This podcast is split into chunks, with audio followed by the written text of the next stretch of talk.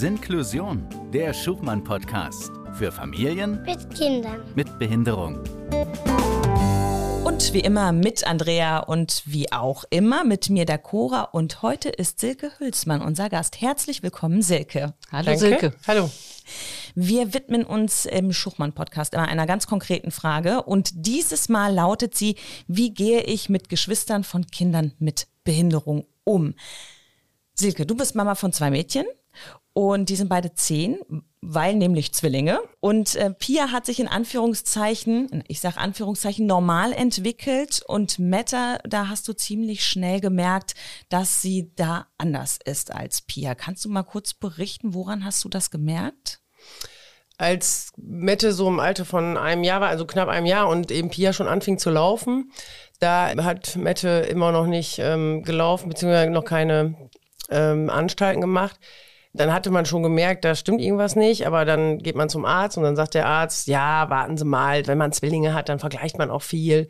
Und dann warten Sie mal, ähm, der eine braucht ein bisschen länger als die andere und so. Naja, aber dann fingen sie dann doch an zu ähm, laufen, beziehungsweise sich hochzuziehen und dann ist sie halt immer hingefallen. Und dieses Fallen war so extrem, da bin ich wieder zum Arzt gegangen und dann hat der gesagt, ja, das, sie dürfen nicht so viel vergleichen. Das eine Kind, das fällt halt 500 Mal und das andere fällt halt zweimal. Und da habe ich so gedacht, nee, tut mir leid, aber ein Kind fällt doch nicht 500 Mal.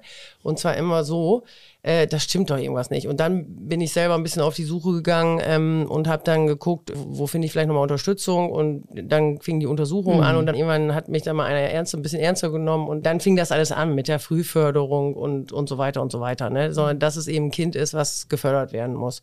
Und da war Pia, flitzte die schon um die Ecken und da musste ich sie äh, einsammeln sozusagen. Da, so war das. Du hast ja äh, gerade schon so, so einen entscheidenden Punkt, glaube ich, angesprochen. Ne? Der Arzt sagt, als Mutter von Zwillingen vergleicht man ständig.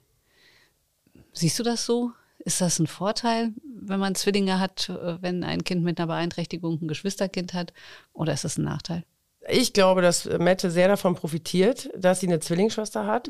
Und zwar, ähm, wenn man ständig fällt, dann braucht man ja irgendwie eine Energie und innere Kraft, um wieder aufzustehen. Und das hat Mette immer gehabt. Und ich glaube, das lag daran, weil sie immer auch ein bisschen so äh, Pia hinterher geeifert ist. Am Anfang noch sozusagen nicht so kopfmäßig, sondern intuitiv ist sie natürlich wie Nachahmung, ne, ist sie hinterhergegangen. Und ich glaube, dadurch, dass sie jetzt nicht so riesig weit weg war vom Alter, ne, war das äh, sicherlich für ähm, Mette ein Ansporn, ihr nachzueifern. Also von daher, für Mette war es, glaube ich, ein großer Vorteil, dass sie eine Zwillingsschwester hat. Und ich selber als ähm, diejenige, die das gesehen habe, es sind meine ersten Kinder. Und von daher wusste ich nicht so genau, wie, äh, mit wie vielen Jahren man was machen muss.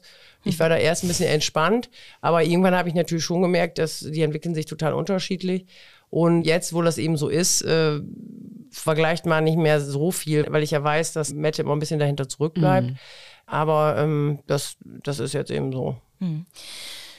Wir wollten einleitend nochmal sagen, ähm, wir haben ja auch ein Vorgespräch geführt und du hast gesagt, ja, ich kann ja keine Tipps geben, ne, weil das läuft in jeder Familie anders und jeder hat irgendwie so seinen eigenen Background. Aber wir wollten in dieser Folge einmal zeigen, wie gehst du mit Geschwisterkindern um und gerade eben nochmal mit dieser besonderen Konstellation.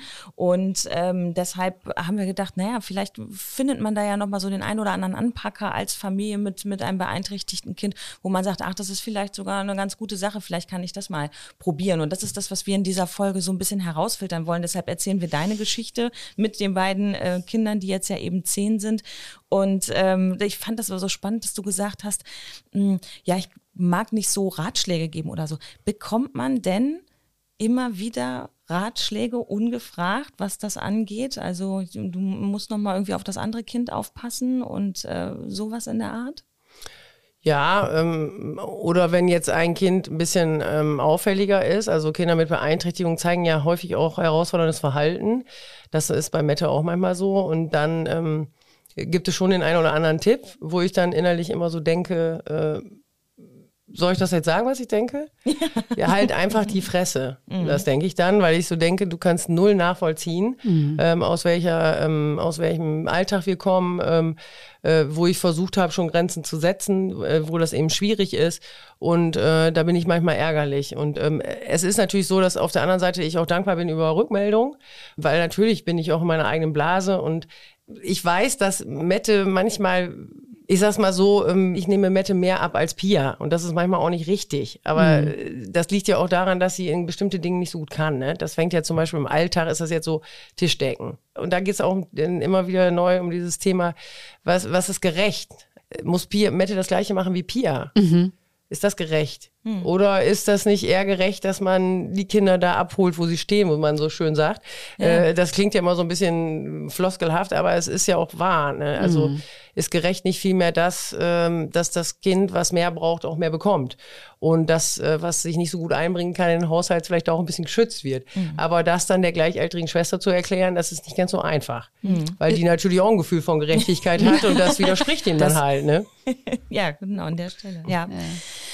Du hast ja schon am Anfang auch gemerkt, dass das äh, ja eine Herausforderung ist, auch für Pia, äh, überhaupt sich erstmal auf Mette einzustellen. Ne? Die beiden sind ja gleich alt. Also ich weiß nicht, das läuft vielleicht unterbewusst bei Kindern, ne? dass man sagt, also was, was ich kann, wird ja meine kleine Schwester auch können.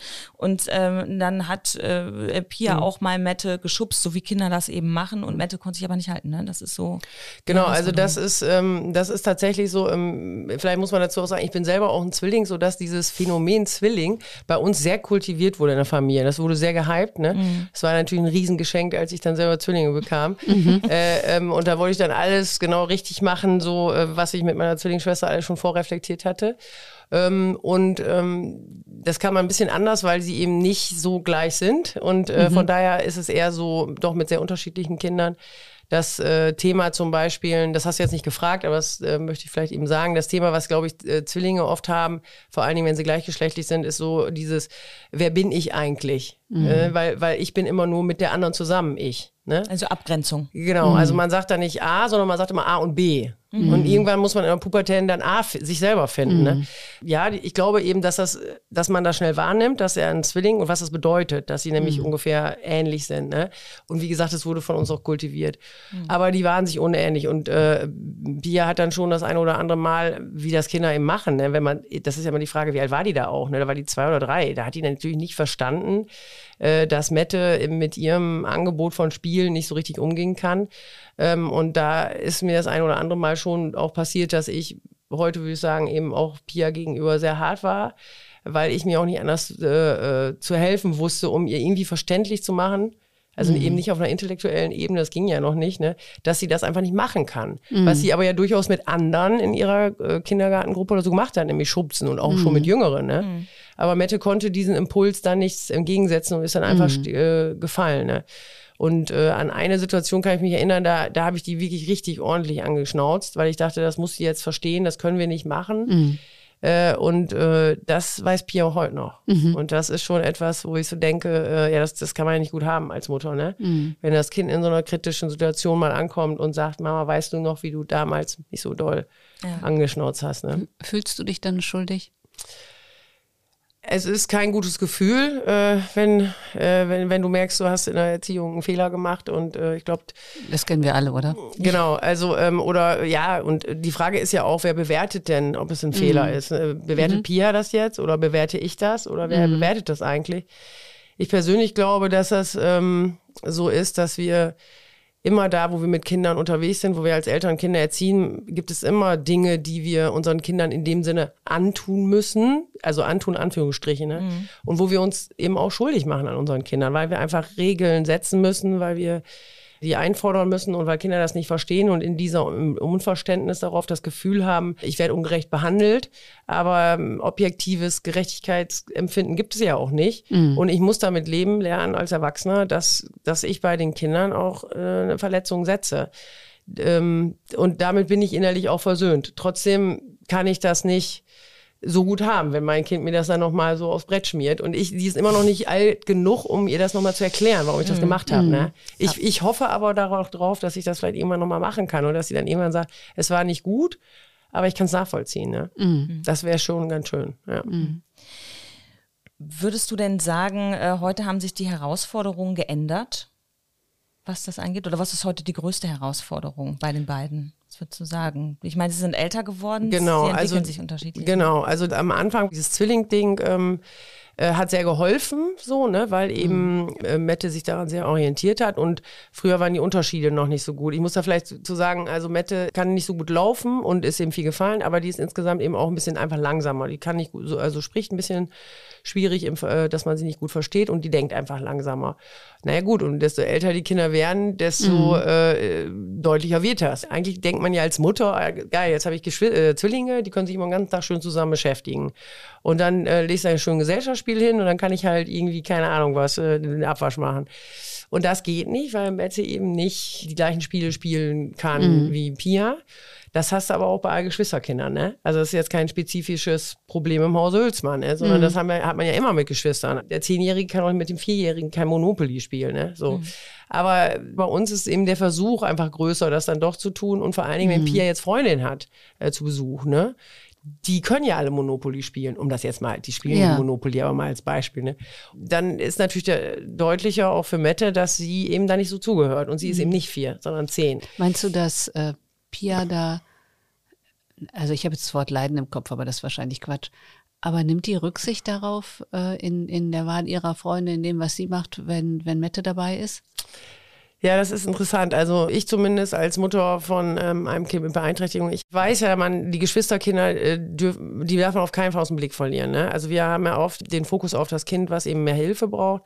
Aber ganz wichtig ist, das Geschwisterkind braucht auch Hilfe. Und äh, das müssen wir im Blick behalten. Die Frage ist, wie mache ich das? Ne? Und äh, das kann ich in der Theorie schön, kann ich echt Diplomarbeiten drüber schreiben, aber in der Praxis ist das nicht so einfach, weil man sich nicht teilen kann. Und äh, weil du immer zu dem gehst, der mehr Hilfe braucht. Das ist aber auch bei Geschwistern so, wenn einer jünger ist, ist auch klar, ne? So.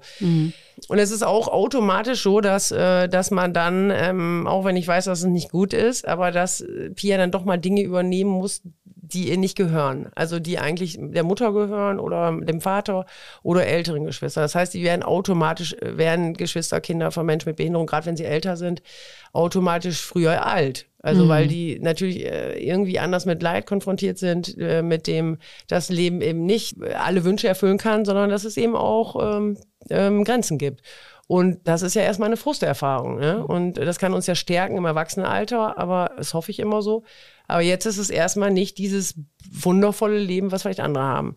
Damit konfrontieren wir unsere Geschwisterkinder und das tut auch manchmal weh, dass sie das so mitbekommen müssen. Dass sie auch die Schwierigkeiten, die ich manchmal habe in dem herausfordernden Verhalten, äh, muss sie auch mitbekommen. Das ist nicht so schön manchmal, ne? wenn, wenn Mette dann störrisch ist und so. Das sind ja andere Kinder auch, aber eben, ja, da, ne, so und ähm, da muss Pia manchmal Dinge übernehmen, ähm, die ihr eigentlich nicht zustehen. Zum Beispiel, ähm, jetzt gerade aktuell ähm, gibt äh, von den Gruppenleitern in unserer Gemeinde, die machen so eine ähm, endlich Ferienparty. Ne? So.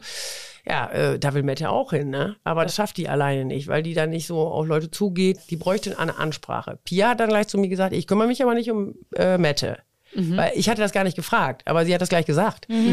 Auf der einen Seite nehme ich da wahr, ich habe sie damit schon auch manchmal eingebunden und vielleicht auch ein bisschen überfordert. Auf der anderen Seite hat es mich auch gefreut, weil ich merke, die grenzt sich auch ab. Und das Ja. ist ja das, was Ja. wir, das soll sie ja. Das finde ich gut. Also ich habe dann, das habe ich jetzt als positiv erlebt. Ne? Äh, Jetzt nicht für mein praktisches Handeln, aber ähm, äh, so, wo ich so denke, hm, ich muss da im Moment keine Angst haben um Pia. Ich finde das eben einfach wichtig, dass sie sich auch abgrenzen können. Ja. Äh, das, äh, und, und dann eben das nicht machen. Und dann muss man aber eine Idee haben, was man dann macht.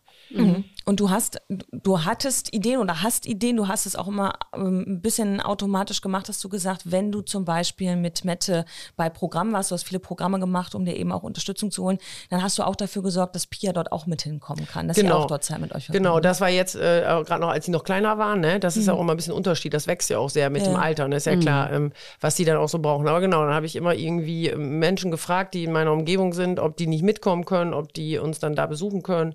Ähm, wir waren in Köln mehrere Male zum Beispiel zu Therapien und dann waren immer irgendjemand da, der am Wochenende oder so, wenn sie schon schulpflichtig war oder sonst auch so, ähm, dann einfach da in der Jugendherberge auch Tage verbracht hat, sodass wir uns dann immer sehen konnten. Ne? Das fand ich auch immer wichtig. Da hatte sie auch Bock drauf. Jetzt hätte sie da nicht mehr so einen Bock drauf. äh, ähm, und jetzt mache ich das aber dann auch nicht. Das, was wir machen müssen als, äh, finde ich, äh, Eltern, die einfach vielleicht nochmal mehr Hilfe brauchen als andere, ist ja, wir müssen fragen. Also das ist ja, wenn ich jetzt auch keine Tipps geben äh, will, ne, aber das ist jetzt meine Erfahrung. Ne? Fragen und den, wir müssen uns anderen Menschen zumuten. Mhm. Da sind wir wieder beim Sichtbarsein, ne? Auch mit unseren mm, Einsamkeiten, mit unseren Fragen und so. Und äh, das, das tut weh und man macht sich manchmal ganz schön nackig. Und wir erleben ja auch viel eben nicht gesehen werden, viele Hürden. Aber deswegen ist es ähm, umso wichtiger, ähm, dass man einfach Menschen, die auch wenig Sensibilität für unsere Themen haben, weil sie einfach die Erfahrung nicht gemacht haben, dass man die, sich denen zumutet. Und dann kriegt man vielleicht den einen oder anderen, ist nicht so eine schöne Erfahrung, ne? Äh, sagt auch nicht jeder, yeah, klar. Aber zum Beispiel jetzt äh, bei dem Beispiel mit dieser endlich Ferienparty, ne, habe ich dann einfach die Gruppenleiter jetzt mal, habe ich gerade noch vorhin gemacht, äh, per WhatsApp ange tickert. Und dann habe ich das kurz geschildert und habe ich gesagt, könnt ihr euch drum kümmern? Ja, wäre überhaupt kein Problem. Und dann hat die Person auch gleich gesagt, ich mache das gerne. Ja. Und das ist natürlich, ja. äh, ist dann irgendwie auch schön. Ne? Ich habe das auch schon anders erlebt. Also da habe ich sie mal gefragt, ob sie bei einer Gruppe mitmachen kann. Da wollten die Gruppenleiter das nicht so. Haben aber auch super reflektiert äh, geantwortet und dass sie sich das so noch nicht zutrauen, weil sie noch ganz am Anfang war. Ist ja völlig in Ordnung. Mhm. Ne? Also das ist ja auch, äh, man, man darf ja auch sagen, das überfordert mich auch ein Stück. Das mhm. ist ja völlig, ist ja gar nicht schlimm. Ja. Ne? Aber die, wir müssen uns selber ins Gespräch bringen. Ne? Ja, mhm. und mutig, mutig sein. Und dann aber nicht, wenn einer sagt, ne, wir können das nicht sagen, äh, das ist ja auch blöd, ne? sondern dann mhm. müssen wir auch so tolerant äh, sein, Menschen gegenüber, finde ich, die dann eben sagen, das ist nichts für mich. Ja, okay. Ne? Aber das habe ja. ich jetzt wirklich ganz laut gehört. Ne? Wir haben die, äh, die Herausforderung, wir müssen uns ins Gespräch bringen. Ne? Du kannst nicht darauf warten, dass die Welt auf dich zukommt, ja. sondern du musst es machen und das ist sicherlich mehr als bei wie heißt das, Kindern ohne Behinderung, Regelkindern, normalen Kindern, ich weiß es nicht. Und äh, das ist, ich glaube, es ist eine große Herausforderung, es ist anstrengend. Ne? Das ist total anstrengend. Mhm. Ist, ähm, genau. Aber ich finde, du bist da echt ein tolles, wie heißt das jetzt immer, Role Model. so, da kann man sich was von abgucken, ne? dass man da eben sagt, so, ich schreibe das jetzt dahin und wenn die nicht sagen, ja, super, mache ich sofort, dann bricht meine Welt nicht zusammen, sondern muss ich die nächste Lösung suchen. Mhm. Ja, ja, ja man, man, wird sehr pragmatisch. Ne? Ja. Und auch im Umgang jetzt zum Beispiel mit den Geschwisterkindern. Also ich glaube, das ist ein, ein, Thema, das müssen wir reflektieren als Eltern. Das muss jede Familie reflektieren, wenn sie mehrere Kinder hat.